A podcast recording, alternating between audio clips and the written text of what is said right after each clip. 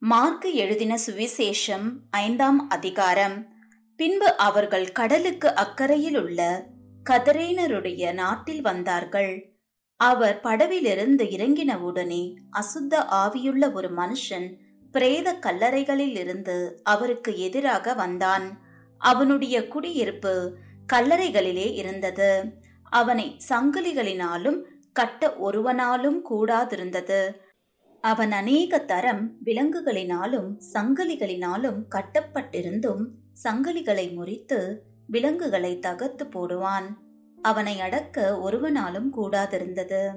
அவன் எப்பொழுதும் இரவும் பகலும் மலைகளிலும் கல்லறைகளிலும் இருந்து கூக்குரலிட்டு கல்லுகளினாலே தன்னை காயப்படுத்திக் கொண்டிருந்தான். அவன் இயேசுவை தூரத்திலே கண்டபோது ஓடி வந்து அவரை பணிந்து கொண்டு இயேசுவே உன்னதமான தேவனுடைய குமாரனே எனக்கும் உமக்கும் என்ன? என்னை வேதனைப்படுத்தாதபடிக்கு தேவன் பேரில் உமக்கு ஆணை என்று மிகுந்த சத்தமிட்டு சொன்னான். ஏனெனில் அவர் அவனை நோக்கி அசுத்த ஆவியே இந்த மனுஷனை விட்டு புறப்பட்டு போ என்று சொல்லியிருந்தார். அப்பொழுது அவர் அவனை நோக்கி உன் பேர் என்னவென்று கேட்டார். அதற்கு அவன் நாங்கள் அநேகராயிருக்கிறபடியால் என் பேர் லேகியோன் என்று சொல்லி தங்களை அந்த திசையிலிருந்து துரத்தி விடாதபடிக்கு அவரை மிகவும் வேண்டிக் கொண்டான். அப்பொழுது அவ்விடத்தில் மலையருகே அநேகம் பன்றிகள் கூட்டமாக மேய்ந்து கொண்டிருந்தது. அந்த பிசாசுகள் எல்லாம் அவரை நோக்கி பன்றிகளுக்குள்ளே போகும்படி அவைகளுக்குள்ளே எங்களை அனுப்பும் என்று அவரை வேண்டிக் கொண்டன. இயேசு அவைகளுக்கு உத்தரவு கொடுத்த உடனே அசுத்த ஆவிகள் புறப்பட்டு பன்றிகளுக்குள் போயின. உடனே ஏறக்குறைய இரண்டாயிரம் பன்றிகள் உள்ள அந்த கூட்டம் உயர்ந்த மேட்டிலிருந்து ஓடி கடலிலே பாய்ந்து கடலில் அமிழ்ந்து மாண்டது. பன்றிகளை மேய்த்தவர்கள் ஓடி இதை பட்டணத்திலும் சுற்றுப்புறங்களிலும் அறிவித்தார்கள். அப்பொழுது சம்பவித்ததை பார்க்கும்படி ஜனங்கள் புறப்பட்டு இயேசுவின் இடத்தில் வந்து லேகியோன் ஆகிய பிசாசுகள் பிடித்திருந்தவன் வஸ்திரம் தரித்து உட்கார்ந்து புத்தி தெளிந்திருக்கிறதைக் கண்டு பயந்தார்கள். பிசாசுகள் பிடித்திருந்தவனுக்கும் பன்றிகளுக்கும் சம்பவித்ததை கண்டவர்களும் அவர்களுக்கு விவரமாய் சொன்னார்கள். அப்பொழுது தங்கள் எல்லைகளை விட்டு போகும்படி அவரை வேண்டிக் கொள்ளத் தொடங்கினார்கள். அப்படியே அவர் படவில் ஏறுகிற பொழுது பிசாசு பிடித்திருந்தவன் அவரோடே கூட இருக்கும்படி தனக்கு உத்தரவு கொடுக்க அவரை வேண்டிக் கொண்டான். இயேசு அவனுக்கு உத்தரவு கொடாமல் நீ உன் இனத்தாரிடத்தில் உன் வீட்டிற்கு போய் கத்தர் உனக்கு இறங்கி உனக்கு செய்தவைகளை எல்லாம் அவர்களுக்கு அறிவி என்று சொன்னார். அந்தபடி அவன் போய் இயேசு தனக்கு செய்தவைகளை எல்லாம் தெக்கப்போலி என்னும் நாட்டில் பிரசித்தம் பண்ணத் தொடங்கினான். எல்லாரும் ஆச்சரியப்பட்டார்கள். இயேசு படவில் ஏறி மறுபடியும் இக்கரைக்கு வந்து கடலோரத்தில் இருந்த பொழுது திரளான ஜனங்கள் அவரிடத்தில் கூடி வந்தார்கள். அப்பொழுது ஜெப ஆலய தலைவரில் ஒருவனாகிய வீரு என்பவன் வந்து அவரை கண்டவுடனே அவர் பாதத்திலே விழுந்து என் குமாரத்தி மரண அவஸ்தைப்படுகிறாள்.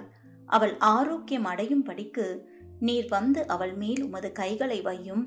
அப்பொழுது பிழைப்பாள் என்று அவரை மிகவும் வேண்டிக் கொண்டான். அவர் அவனோடே கூட போனார். திரளான ஜனங்கள் அவருக்கு பின் சென்று அவரை நெருக்கினார்கள்.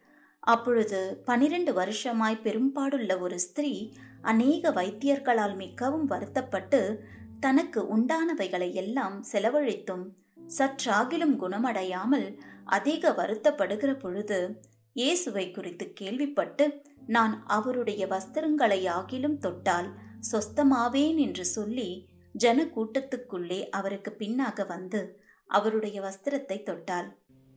உடனே அவளுடைய உதிரத்தின் ஊரல் நின்று போயிற்று. அந்த வேதனை நீங்கி ஆரோக்கியம் அடைந்ததை அவள் தன் சரீரத்தில் உணர்ந்தாள். உடனே இயேசு தம்மிலிருந்து வல்லமை புறப்பட்டதை தமக்குள் அறிந்து ஜன கூட்டத்துக்குள்ளே திரும்பி என் வஸ்திரங்களை தொட்டது யார்? என்று கேட்டார்.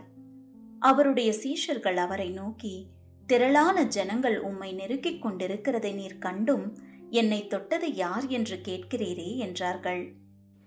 இதை செய்தவளை காணும்படிக்கு அவர் சுற்றிலும் பார்த்தார். தன்னிடத்திலே சம்பவித்ததை அறிந்த அந்த ஸ்திரீயானவள் பயந்து நடுங்கி அவர் முன்பாக வந்து விழுந்து உண்மையை எல்லாம் அவருக்கு சொன்னாள்.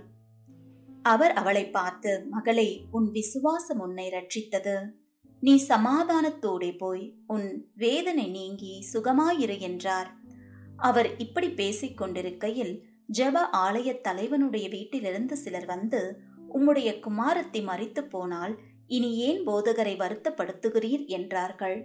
அவர்கள் சொன்ன வார்த்தையை இயேசு கேட்ட உடனே ஜெப ஆலய தலைவனை நோக்கி பயப்படாதே விசுவாசம் உள்ளவனாயிரு என்று சொல்லி பேதுருவையும் யாக்கோபையும் யாக்கோபின் சகோதரன் யோவானையும் தவிர வேறொருவரும் தம்மோடே வருகிறதற்கு இடங்கொடாமல் ஜெப ஆலய தலைவனுடைய வீட்டிலே வந்து சந்தடியையும் மிகவும் அழுது புலம்புகிறவர்களையும் கண்டு உள்ளே பிரவேசித்து நீங்கள் சந்தடி பண்ணி அழுகிறதென்ன?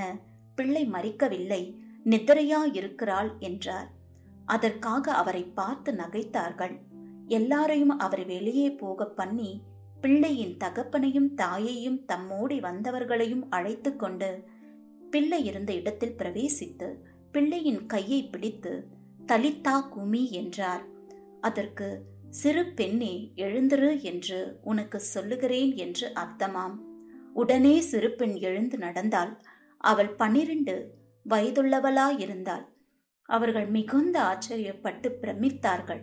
அதை ஒருவருக்கும் அறிவியாதபடி அவர்களுக்கு உறுதியாக கட்டளையிட்டு அவளுக்கு ஆகாரம் கொடுக்கும்படி சொன்னார்.